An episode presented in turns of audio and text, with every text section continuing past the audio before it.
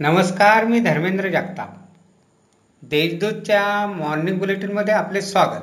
आज तीन ऑक्टोबर ऐकूया धुळे जिल्ह्यातील काही ठळक घडामोडी. धुळे तालुक्यातील देऊर बुद्रुक येथे शेती कामाला कंटाळून महिलेने विहिरीत उडी घेऊन आत्महत्या केली. याबाबत तालुका पोलीस ठाण्यात अकस्मात मृत्यूची नोंद करण्यात आली आहे. ममता अनिल साळुंके असे मृत महिलेचे नाव आहे.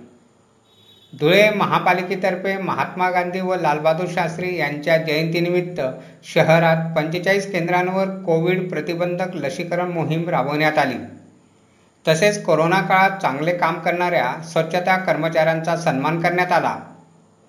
धुळ्यात जिल्हा विधी सेवा प्राधिकरणातर्फे शनिवारी पर्यावरण व कायदेविषयक जनजागृतीचा संदेश देण्यासाठी सायकल यात्रा काढण्यात आली.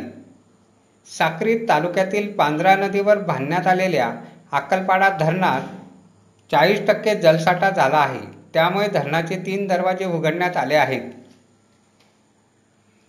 धुळे शहरानजीक असलेल्या अवधान औद्योगिक वसाहतीत कामगाराचा शुक्रवारी मृत्यू झाला. याबाबत मोहाडी पोलीस ठाण्यात अकस्मात मृत्यूची नोंद करण्यात आली आहे. सुनील आदिवासी असे मृत कामगाराचे नाव आहे. जिल्ह्यातील सातशे सत्त्याण्णव शाळांची चार ऑक्टोबर रोजी घंटा वाजणार आहे. शाळेत रोज पन्नास टक्केच विद्यार्थी उपस्थित राहतील व एका बेंचवर एकाच विद्यार्थ्याला बसवण्यात येईल असे नियोजन शिक्षण विभागाने केले आहे.